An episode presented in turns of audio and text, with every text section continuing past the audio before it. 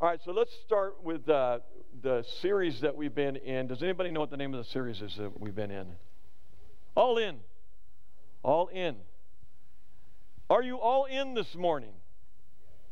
Well, you're here, so I'm assuming that you are all in. There's the ones that aren't here that I'm wondering about. Um, how many of you planned on coming to the nine o'clock service and you found yourself at the eleven o'clock service? Anybody? There we go. Okay, got a few that forgot about the time change. Uh, at about two o'clock this morning when I was still up, uh, just kind of, I couldn't sleep, so I was awake. And I'm like, well, if I get to sleep by two, two thirty, I can get five hours of sleep because I won't get up to about seven thirty. And suddenly the clock went from two, or from one fifty-nine to three o'clock. And I'm like, oh, I've got to get to sleep. It's going to be crazy. So uh, I was up anyway. So we've been doing this all-in series.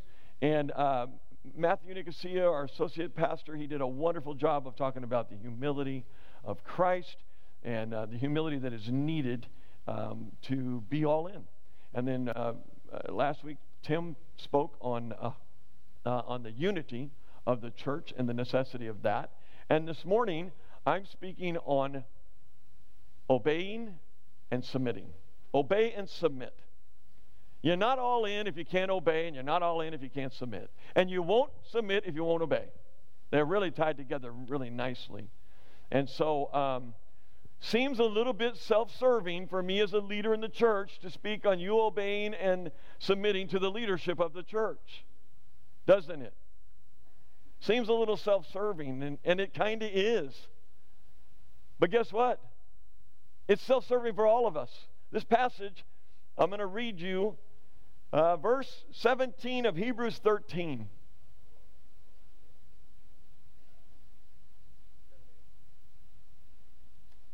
seventeen and eighteen I'll read together. And then I'm reading from the N A S B, so if you have a pew Bible in your hand, that's going to be a little different than what I'm going to read, but I preferred this particular verbiage for this passage. Obey your leaders and submit to them. Why? We all want to know why, don't we? Why should I obey and why should I submit? Why should I have to do that? Anybody have that question? Why? We got to answer the whys, don't we? Listen, this is why. For they keep watch over your souls as those who will have to give an account. Let them do this with joy and not with grief, for this would be unprofitable for them. Oh, for you, thank you. It would be unprofitable for you. And then look what he says. Pray for us, for we are sure. Now, he's a leader. The guy writing this is a leader. He's saying, for we are sure that we have a good conscience, desiring to conduct ourselves honorably in all things. So I want to talk a little bit about obeying and submitting, but I thought I would maybe concentrate a little bit more on the role of the leader.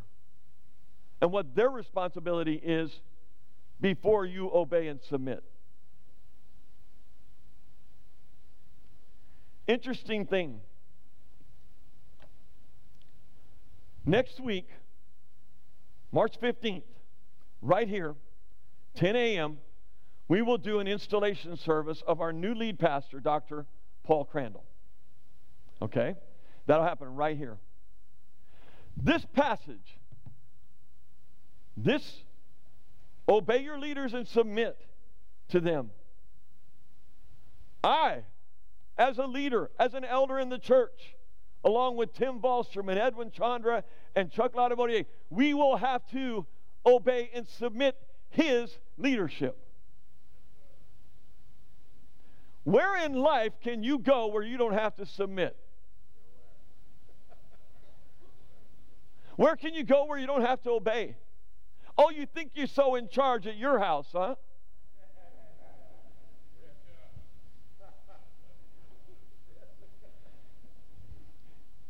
Try doing a little bit over the speed limit with a C H P next to you.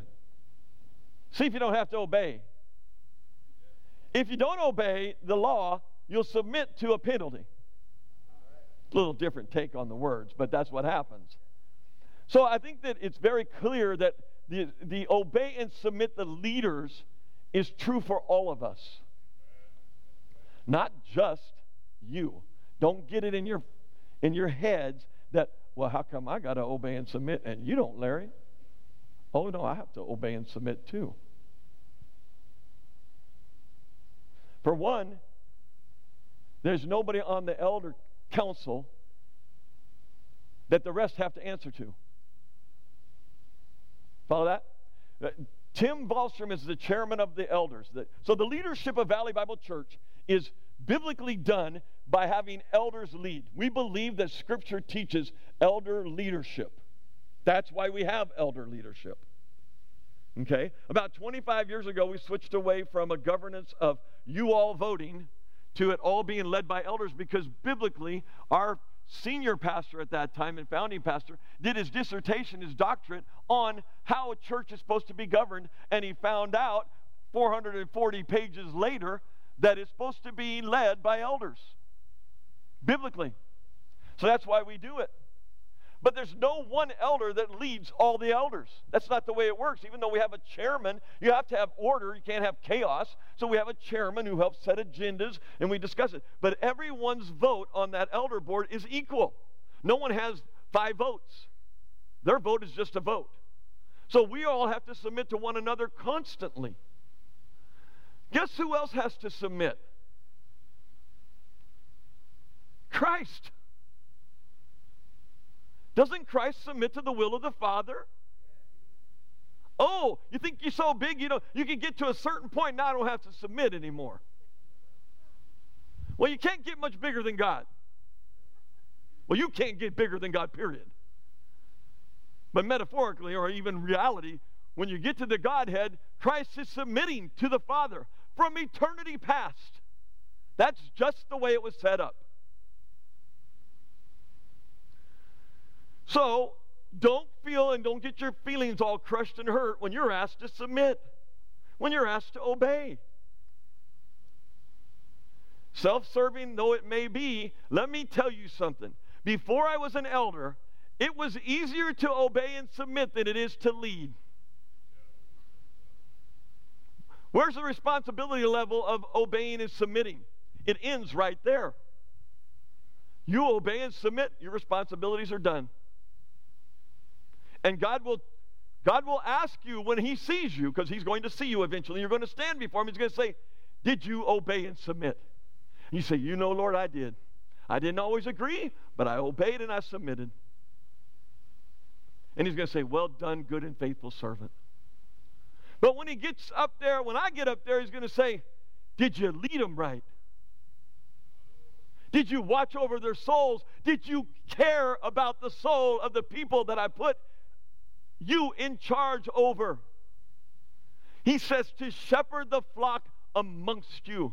If you're here at Valley Bible Church and you're attending and you're a member, and you know what you've showed for five months now, you've showed that Pastor Phil Howard retired. And for five months you've come, you've shown up, you keep coming. The numbers are bigger this year than they were last year with Phil in charge. The numbers are bigger in attendance. The numbers are bigger in the giving. You've shown for the last five months you believe in the leadership. You're obeying. You're submitting. Oh, keep doing it, even though we've got a new man coming. We believe with all our hearts this is the man that God sent. I didn't pick him. Edwin didn't pick him. Chuck didn't pick him. And Tim didn't. And neither did the nine-member committee. God picked him.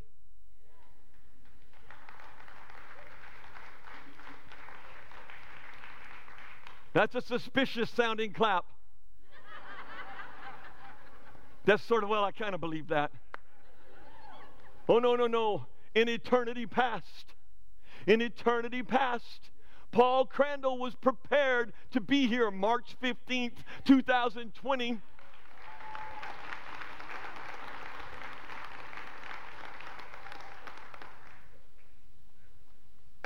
The term obey here is a very broad term. It means to be persuaded. To be persuaded. How do I persuade you to obey? How can I, as an elder, I'm just a man like the rest of you. I didn't put myself here. No more than we're going to put Paul here. God put him here. God put me here. God put the elders where they're at. He says in, he says in Acts that the Holy Spirit appoints the leadership in the elders. You know, the Holy Spirit is God. You understand that, right? We sang about it. Praise the three in one, right? That's the Trinity. So it's a very broad, be persuaded, trust, rely on. I'm obeying. You can rely on me to be in obedience. I'm able to be persuaded. If you come in the room and you say, you cannot change my mind. If you arrived here this morning and said, oh, you're going to talk about obedience and submission, huh? I'll show you I'm not going to do either one. And you know what? If you got that attitude, you won't. You might as well stay at home. Apparently some others felt they should. I gave this title to our office staff. I said, obey and submit. And I think they did submit and obey either way. I think obedience comes first.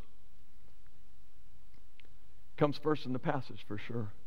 I gave the title to them. They said, are you sure that's the title you want to put up on the on the web? And I'm like, yeah, I'm positive. You, well, you know, that's probably not the kind of title that's going to draw a lot of people. I'm like, well, then God will have the people that are supposed to be here be here. The Word says what the Word says. I'm not going to sell it any differently. I'm not spinning it so I'll get you here.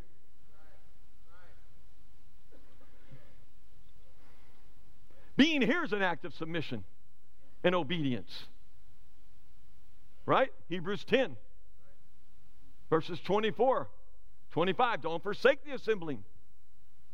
So you being here, that's obedience. That's you being persuaded by the Scripture that you need to be here. Amen? Okay. Now, that's the kind of the definition of the word obey. And then the word submit here. Very interesting. This particular word for submit, this is the only occurrence of this word in this form in the entire New Testament. Is right here. So it's very specific. It's the more narrow word means, listen to this. You see if I can do this. This is what it means to submit in this passage.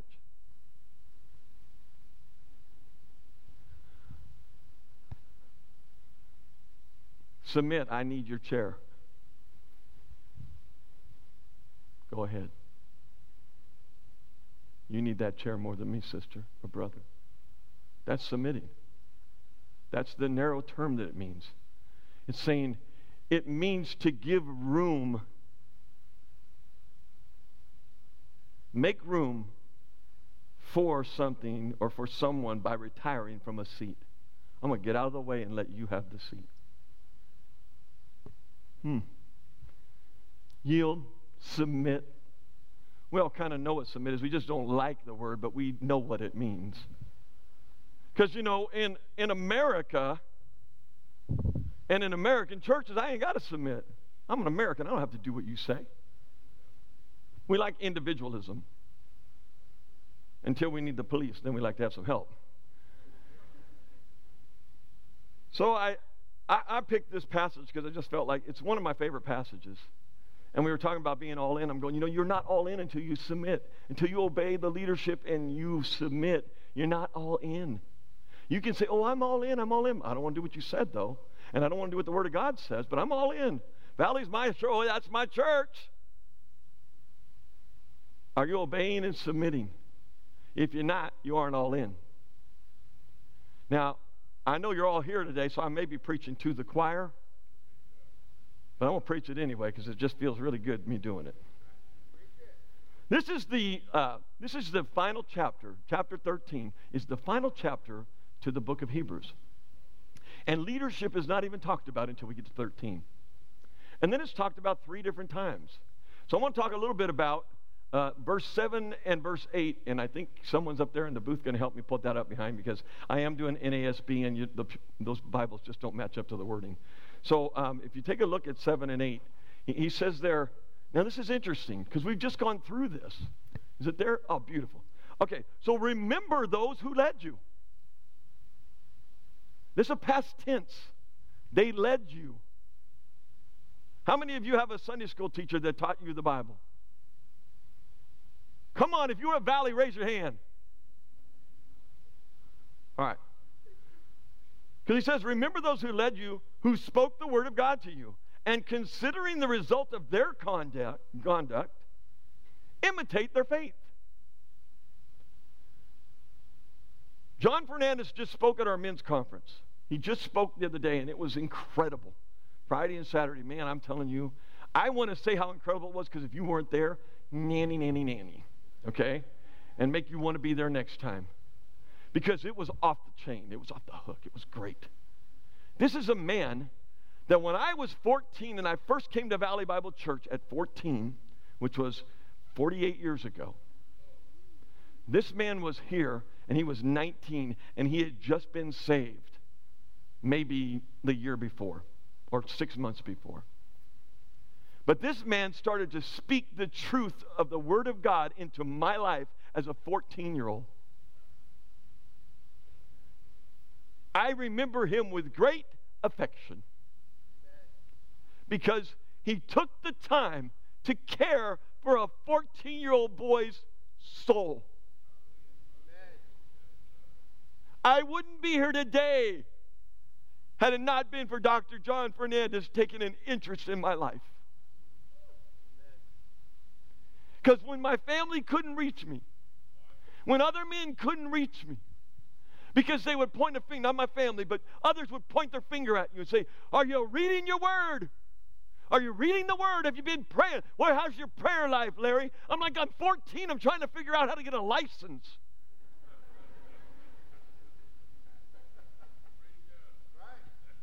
But this man would come, and instead of pointing a finger at me, he would put an arm around me and say, Larry, it wasn't that long ago I was in high school, and it was hard, man. I don't know how you're doing it.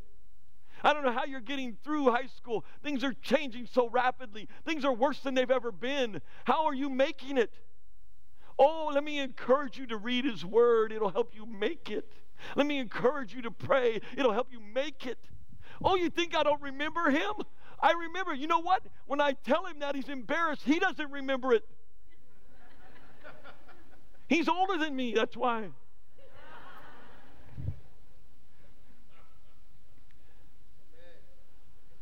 But you know what? Because I knew the man cared for my soul, because I knew he cared about me, I would listen to him. When everybody else, if you pointed your finger at me, I'd go, I'm done talking to you. Keep talking. Mm. I ain't listening. But when he cared for my soul, oh, I'll submit and obey. I'll read the word because apparently what you're saying is good for my soul.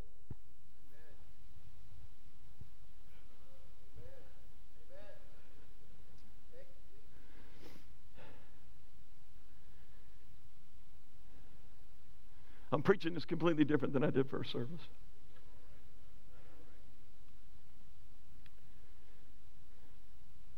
Submit and obey, for we keep a watch over your souls as those who will give an account.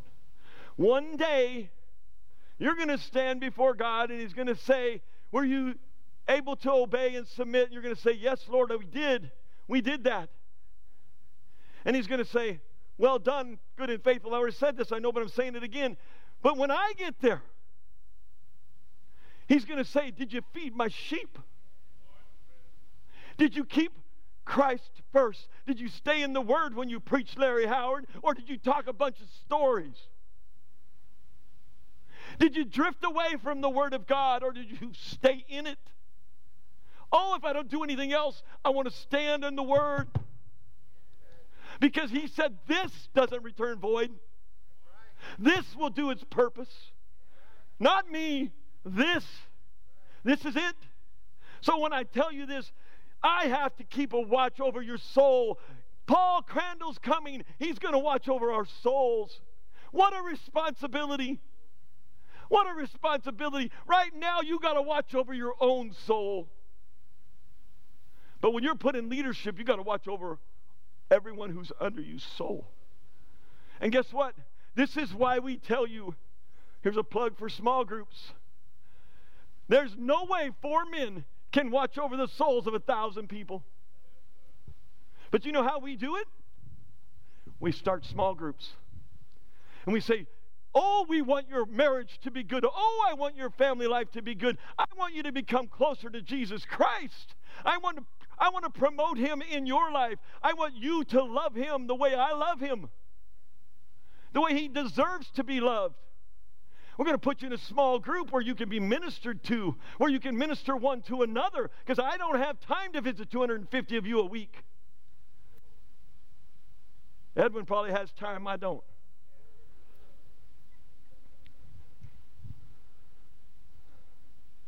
But remember those who led you, who spoke the word of God to you, and considering the result of their conduct, imitate their faith. Imitate their faith. If you had a Sunday school teacher, my, my, my, my, Gary Deaver. How many of you remember Gary Deaver? He moved to Texas. Okay. Here's another man instrumental in my life.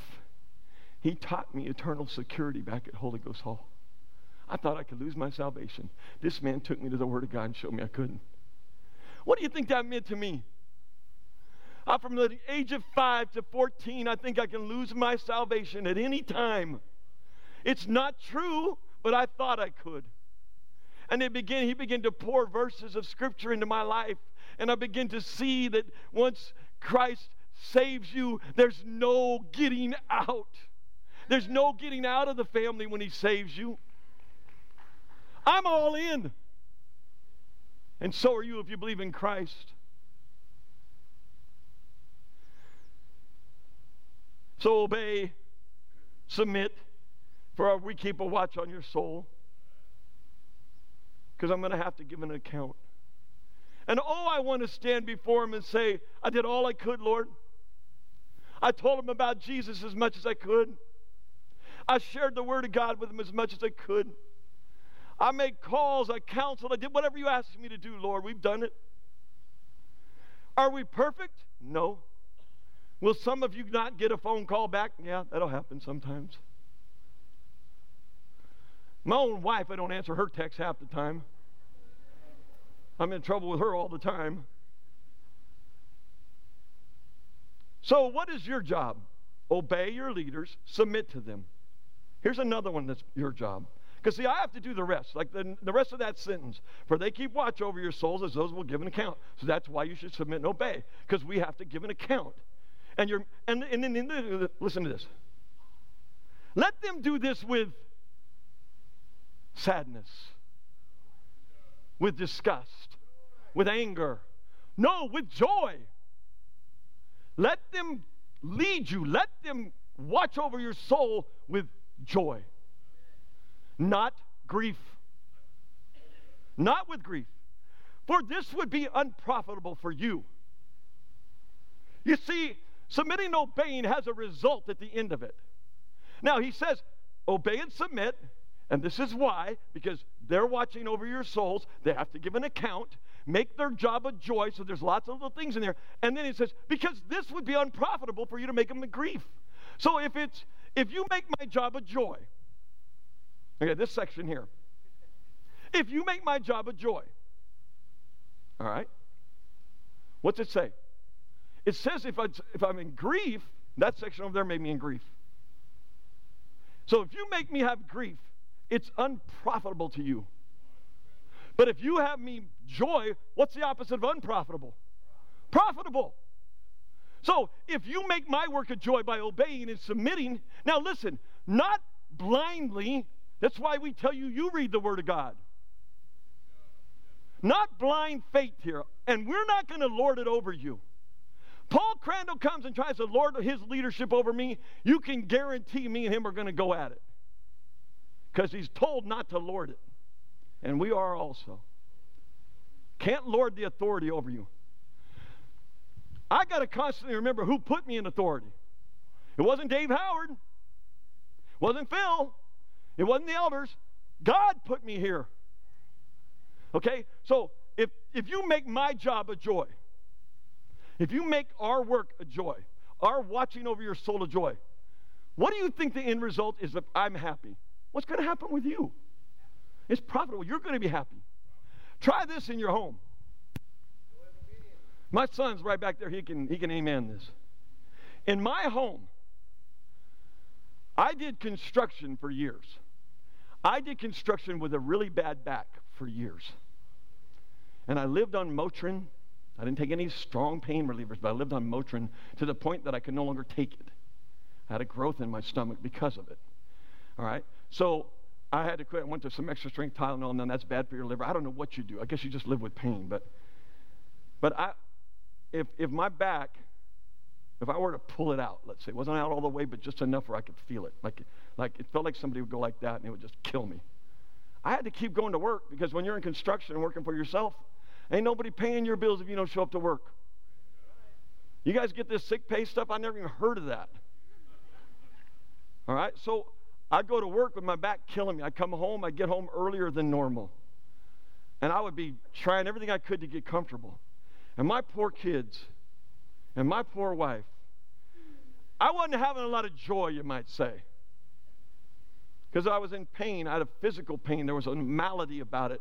So I was in grief over my own pain. They would come home from school, "Hey, Dad, what's up?" I'd be like, uh, uh, you know, that kind of deal. And they would go to their mom and they'd go, "What's wrong with Dad?" "Oh, his back." "Oh, I'll be in my room." Gone. And I'd be in the living room by myself all night usually, because Lynn would, she would evacuate also. Yeah, I don't blame her. And another thing, you can ask him, if you lived in my household and you obeyed, it was a happy place to be. If you obey, it's a happy place to be.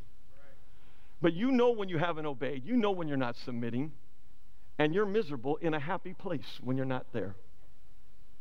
Huh? Can you be happy at Valley if you're not submitting and obeying the leadership? Nope. All you'll do is make everybody around you have grief. And that takes away all the joy. I'm supposed to lead you. I'm supposed to care for your souls in such a fashion that it brings me joy. But if I'm in joy, you're going to have joy. Because there's something about obedience and obeying. Because this, is this command, is this command from me? Who's, who's making the command? You know, we don't know who the author of Hebrews was, right? Got a little side story here real quick. We don't know who the author is. It doesn't say. So it must not have been really important that we know. That's how I see it. Okay. My brother, Martin, lives up in Idaho, and uh, he, he started coming back to church about thirteen years ago. Now he's preaching and teaching up in Idaho at a church, so it's incredible. All right? It's a, it's a ble- I mean, I, I, every time I talk to him, I'm amazed. Because thirteen years ago, we couldn't talk about the same things we talk about now. He wants to share with me what he's, I, hey, Bob, I'm doing a series on Revelation now. I'm in Revelation. I can't believe all the theology in that thing. I'm like, oh, my goodness, where have you been for forty years? All right. But but it's so incredible because, okay, so he calls me and tells me, and he goes, hey, he says, I'm doing Hebrews. He's teaching a Sunday school class. And he goes, it's only a small church, like seventy-five people. And he goes, I can only get like five or six people who've been coming out. That's all I can get out there. He goes, so I, I'm doing Hebrews. So I told him, I said, hey, we're going to start a new Bible study in Hebrews. And if you come, if you'll come to the class, I'll tell you who wrote it. Well, this is one of the biggest theological debates in all time is who wrote Hebrews, right? So they all get there. And now he says it's like fifteen people show up. Like that's three times the size. And he gets there and he starts to go into Hebrews and they go, wait, wait, wait, wait, wait. You told us you're going to tell us who wrote the book. Oh, yeah, oh, yeah, I did. Oh, man. Yeah, let me. God wrote it. And he wasn't wrong. And he didn't lie to him. It was the truth. God wrote it. So um, anyway, that's a little side story there. But anyway, that's so that's who wrote the book. And um, I'm confident of that. And now I don't know where I was at, but that was a good sideline story there. So let me, um, let's walk through here. Um, you know that, let me just make sure I'm clear on this, and then I, I, I've got to hustle along here. Um, God places us as leaders where we're at. And, and then this being subject to others or submitting and obeying, it's kind of like once you get to be, like if you lived in a home like I lived in, I couldn't call my dad, dad hardly. It was always, yes, sir, no, sir, yes, ma'am, no, ma'am, to my mom. Um, it was a, a very respectful, I, I don't feel hurt by it. I have no psychology things going on from it. I believe it was a great way of, of growing up. Um, but I wouldn't say you have to do that to your kids. I'm just saying that's how I grew up. So that was kind of the way it worked. But you had this respect thing, and you learn to obey, and you learn to, to submit to authority over you. And uh, but in America, um, how many of you how many of you want to submit to authority? How many of you want to submit to the government authority above you? And not very many of us, huh? Hmm. Let me read you Ephesians five twenty-one. So this is just, this is, I'll get to the other one in a minute. This is the easier one. Should be. Ephesians five twenty-one. And be subject to one another in the fear of Christ. Subject is another word for submit. Submitting to one another in the fear of Christ. So, I got a passage for it, right? We got all kinds of passages that tell us to submit. It's all over the place. Fellas, you know what comes right after this? Right after twenty-one. You know what twenty-two starts with? Wives, likewise, be submissive to your husband. Now, we like that one, don't we? Yeah, that's someone else having to submit to us. We like that. We forget about twenty-one. We just want to jump right to twenty-two, right? But it says to be subject to one another. To be submissive to one another, depending on what line you're in, what order you're in. You know that if I, as an elder, executive pastor of Valley Bible Church, blah, blah, blah, if I come into um, a class that Dave Howard's teaching, by the way things work, Dave has to submit to my leadership and obey my leadership as an elder, okay? But because I'm in his classroom, I automatically come under him. It's a ministry he's leading. I automatically come under. Now, I still got to protect the whole flock, so if there was something going on in that ministry that I needed to deal with, I would still be required to do that. But for the most part, I, when I go to the seniors' barbecue stuff, I don't go in there and tell David what to do. He would ignore me anyway. I don't even tell Dolores what to do. And Otis has been ignoring her for years. Oh, no, no, that's not true. I'm sorry, Otis. I don't get you in trouble. No, it's my responsibility to come underneath those. When I was at the men's event yesterday, Pete runs our men's event, and he and he kind of reports up to Matt, and then Matt reports up to me. But when I'm at the event, I'm not telling Pete what to do. I'm, I'm going, I, I listened to Kevin's class yesterday. He was teaching on evangelism yesterday at, at a class. I don't go in there and tell him what I think he should do. It's him. He's, I submit to that. I walk in and go, I'm just a part of the classroom. I want to learn like everybody else. Because you know what? He has a care for souls, so he's telling, he's trying to tell these men how to live their lives, to live more like Christ. To, one of the examples of Christ is to share Christ with people. And Kevin taught a wonderful class on that yesterday. So the other one is Romans thirteen one. This is a little bit more about your government.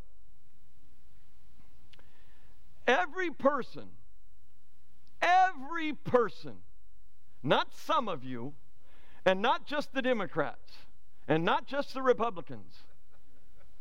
Every person is to be in submission or subjection to the governing authorities. Oh, wait a minute. Now, let me make this clear. If they're asking you to murder someone, you don't have to do that. That's unbiblical. That's going against God's direct biblical terms. But this is also biblical. They're the ones that set the tax laws. They're the ones that set the speed limits. You can't say, well, God said I could do fifty-five and a thirty-five. You can do that, but you're still going to pay a fine. And you might land in a nut ward if you tell people that. For there is no authority in the church, out of the church. In your home, out of your home. There is no authority except from God. Except from God. God places people in authority. He just does. And those which exist are established by Him, by God. Whatever authority exists, He established it. Not the elders of the church, not a, no, no, He establishes it. So that's important to know. So when we say, can you obey and submit the leadership of this church? You know what we're really saying? Can you obey and submit to God? Now, remember I told you this is self-serving because I happen to be in leadership. But it's also the Word of God, and He happens to lead all of it. And so I, I think I'm supposed to preach the entire Word of God when it comes to me, right? But I have to do this also. It's not just self-serving for me, it's for everyone. And guess what? I want to work in my life and have joy, and I think you probably do too. How many of you want to live in grief? Yeah, I, I hope no hands go up. No one wants to live in grief. You, you don't want to... Now, if I ask you this, how many of you just love your job, and you go to it every day, and you just love it? There's no grief at your job. You, uh, there'd be a lot of hands that go up if I said, ask you that question. But when I say, do you want to live in grief, you say no. You know what? Sometimes your boss makes your, your job harder because they, they are in grief. Maybe some other circumstance in their life has caused them to be grievous, like even a physical malady, like with my back, with my kids and stuff. I've apologized to them a hundred times. They still won't forgive me. I'm working on it. I'm praying the Lord will help them get a forgiving heart. Um, but when, when you're at work and somebody's being hard on you, do you get to then rebel? No, you don't. If you rebel, now you're in sin. That doesn't mean you have to be beat and abused at work. That's not what I'm saying. But when they're asking you to do a job, and you're, let's say it this way, you, they're asking you to do work that's in the parameter of your job, and you decide you don't want to do it. Because you know, I'm special, I'm in the union. Well, good, do your job. And work is unto the Lord, right? Yeah, right? So don't make your boss's job a grief. Make his, I'm going to tell you something. If you make his job a joy, you do everything you're supposed to do and you work hard for that man, your job will become joyous.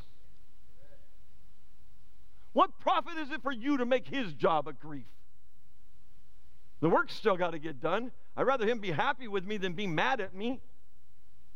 I'm not mad at anybody. It may sound like it sometimes, but I'm not. All right. So the aim of leadership, according to the verse, is that we watch over your souls, right? We do that in four ways. There's a lot of ways we do that, but I wrote down four. And that's what I happen to have in my notes, so that's what we're going to talk about. Uh, the watchfulness of leaders, leaders, to me, has four aspects of watchfulness. Okay? And um, spiritual leaders watch the Word of God. We watch the Word of God. We make sure that what's being said and the way that this church is being run is according to the Scriptures. Okay? You guys like that? Amen. Yes, amen. We do, because that's, that's our authority. All right? So that's number one. We, we do it according to the Word of God. That's how we are watchful. We're watchful to do everything according to what Scripture says. Now, does that mean every little thing that's done at Valley Bible Church is, a, and I can go find a verse for it? No, I can't find a verse for should we put solar panels on the top of the building or not, other than we should be wise stewards of God's money. And by doing that, so that might be a bad example, actually. But no, I, it, there's, there's several things probably that we have to make decisions on that we don't necessarily have a verse for, but uh, an actual black and white verse. But we take the whole counsel of the Scripture and we use that for wisdom. So, um, but that's one of them. Stay in the Word of God. Make sure that when we're running the church, when we're leading the church, we're doing it according to the Word of God. Number two, uh, spiritual leaders watch Christ. Everything's about Christ. It's not about us. It's about Him. It's not about anything else but Jesus Christ. How do you get to heaven? Jesus Christ. How do you live this life? Through Jesus Christ. Who are you trying to imitate? Jesus Christ. It's, the whole Bible's about Jesus Christ. So if we stay in the Word, and we and if we stay in the Word, we're going to be in Christ anyway, right? And that's it just makes sense.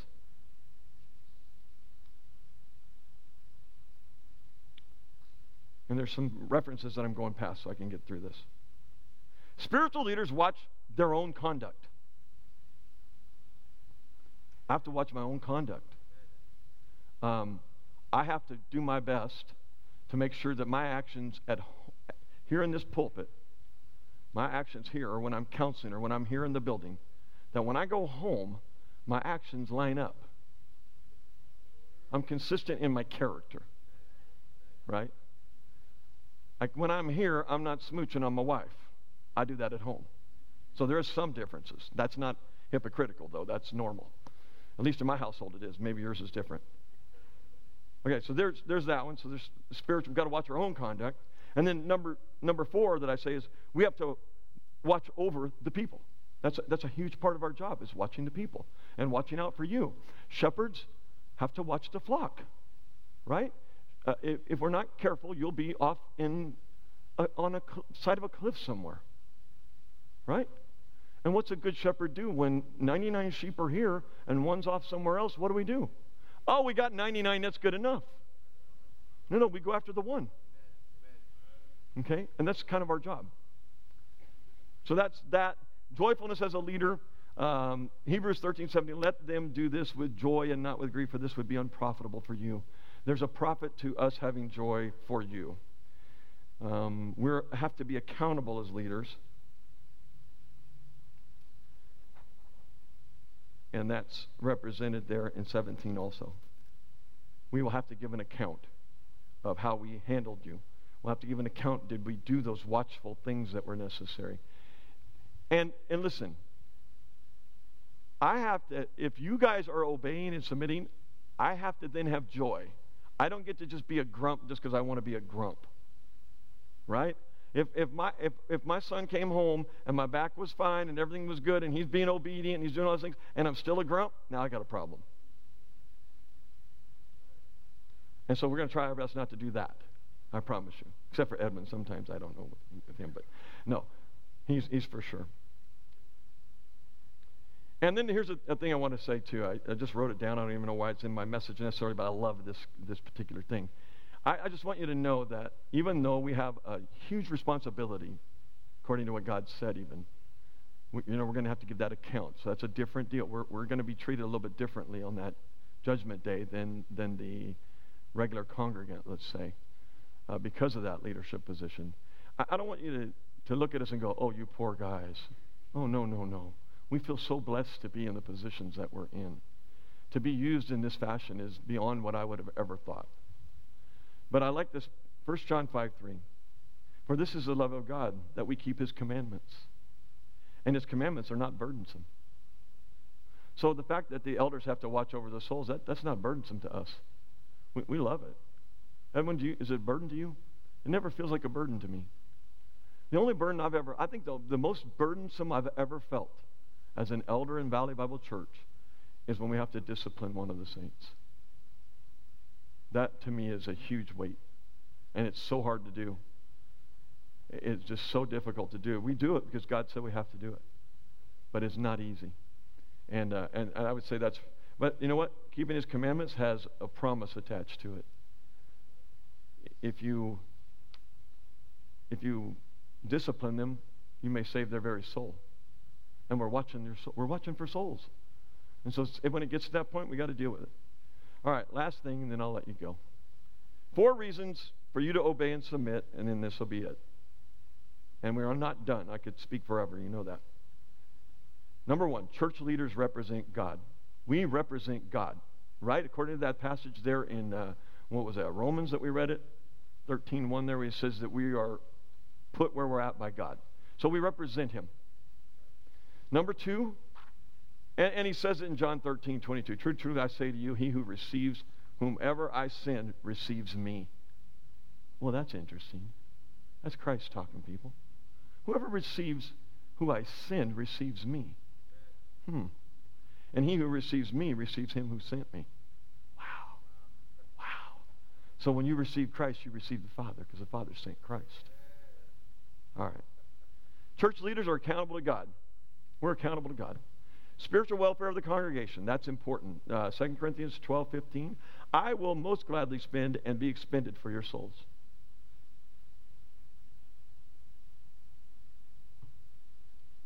I will most gladly spend and be expended on behalf of your souls. If I can't say that, I need to resign. If I love you more, am I to be loved less? Interesting passage. Third John four. How many of you have been reading Third John lately? Yeah, I didn't think so. I have no greater joy than this, to hear of my children walking in the truth. Amen. Amen. As a leader in the church, I have no greater joy than watching some man or woman's life just be completely turned. And watch them. I, I, I can think of a couple that came into my office, and I've dealt with them for weeks and weeks and weeks, and there was no change. They weren't changing. Neither one of them were changing. And finally, I said, you know what? I think until you guys are in a different spot, we need to not meet for a while. You need to you need to figure some stuff out. And I and I knew the man wasn't saved, so I kept giving him advice from the Scripture that couldn't help him. Couldn't help him because he can't, can't keep the Scripture. Doesn't have the Spirit. You got to have the Holy Spirit or you can't keep the Word of God. So he didn't have the Holy Spirit, so he couldn't do it. And his wife was becoming frustrated, and it was back when I said, okay, let's just stand down for a while. And we began to pray for this man. And they weren't even together at that time. Multiple affairs, and what a mess.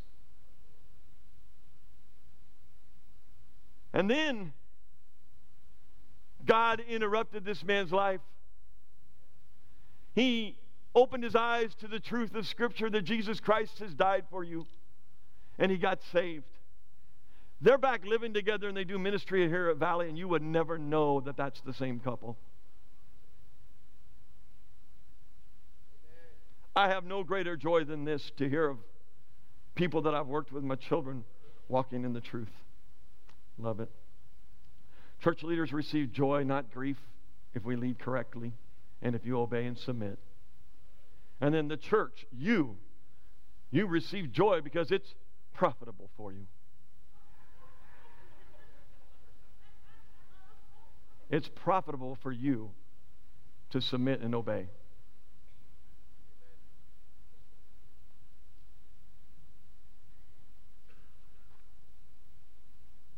Anybody got an example of one of the greatest submissions ever? And Matt talked about it in humility.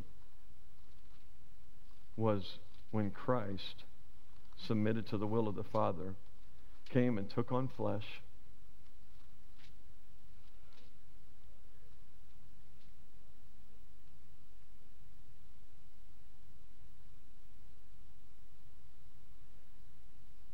and submitted to the Father's will. And because of that, you can be called a child of the King. Amen.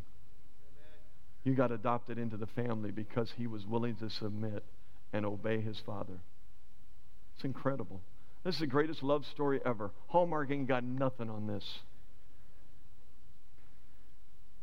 But Philippians two eighteen, let me read it to you guys. You too, I urge you, rejoice in the same fashion, because he's saying he's being poured out as a drink offering. Rejoice in the same way and share your joy with me. Rejoice is what? Isn't that a joyful thing? Yeah. So if you're able to rejoice, you're going to share the joy of rejoicing with me. When I stand up here in this choir and we sing worship songs to you guys, and we prompt you with the words, and I watch you start entering in, and I watch you start rejoicing who God is through music, and I see your faces, it lights me up inside. It gives me such joy when I see you having joy, singing the truth about our about our Father and Son. And man, what an incredible thing. All right, I'm over. There's a shock to everybody. Heavenly Father, I want to thank you for the truth of your word. I can't find any other book that tells the truth, not like this, that I can be confident when you say, if you'll obey and submit, it'll be profitable to you. I can believe that with all my heart. I've done it, Lord. I've watched you bless my own life by me just saying, I don't know what they're doing, but I'm just here to submit. I'm just here to do the will of the Lord, and if this means I'm following after you men, I'm just going to follow. Lord, you've made it so that here at Valley, I've just been able to follow all these years. I've followed, and I never even questioned it, because I knew that the men that were leading us cared about our souls. At times, they cared more about my soul than I did. And Lord, it wasn't just, they cared just enough to get me saved. It's not a one-time care. It's an ongoing care. And you put that responsibility on the leaders that you place, but then you said, no, I will be with you. Lord, if you don't go with us in leadership, we're in trouble. But you said you'd be with us. And so we care for your people. We love them. Oh, let us, as a new guy comes, let us be a church that's known for submitting and obeying. Bless us now in Jesus' name. Amen. Thank you so much.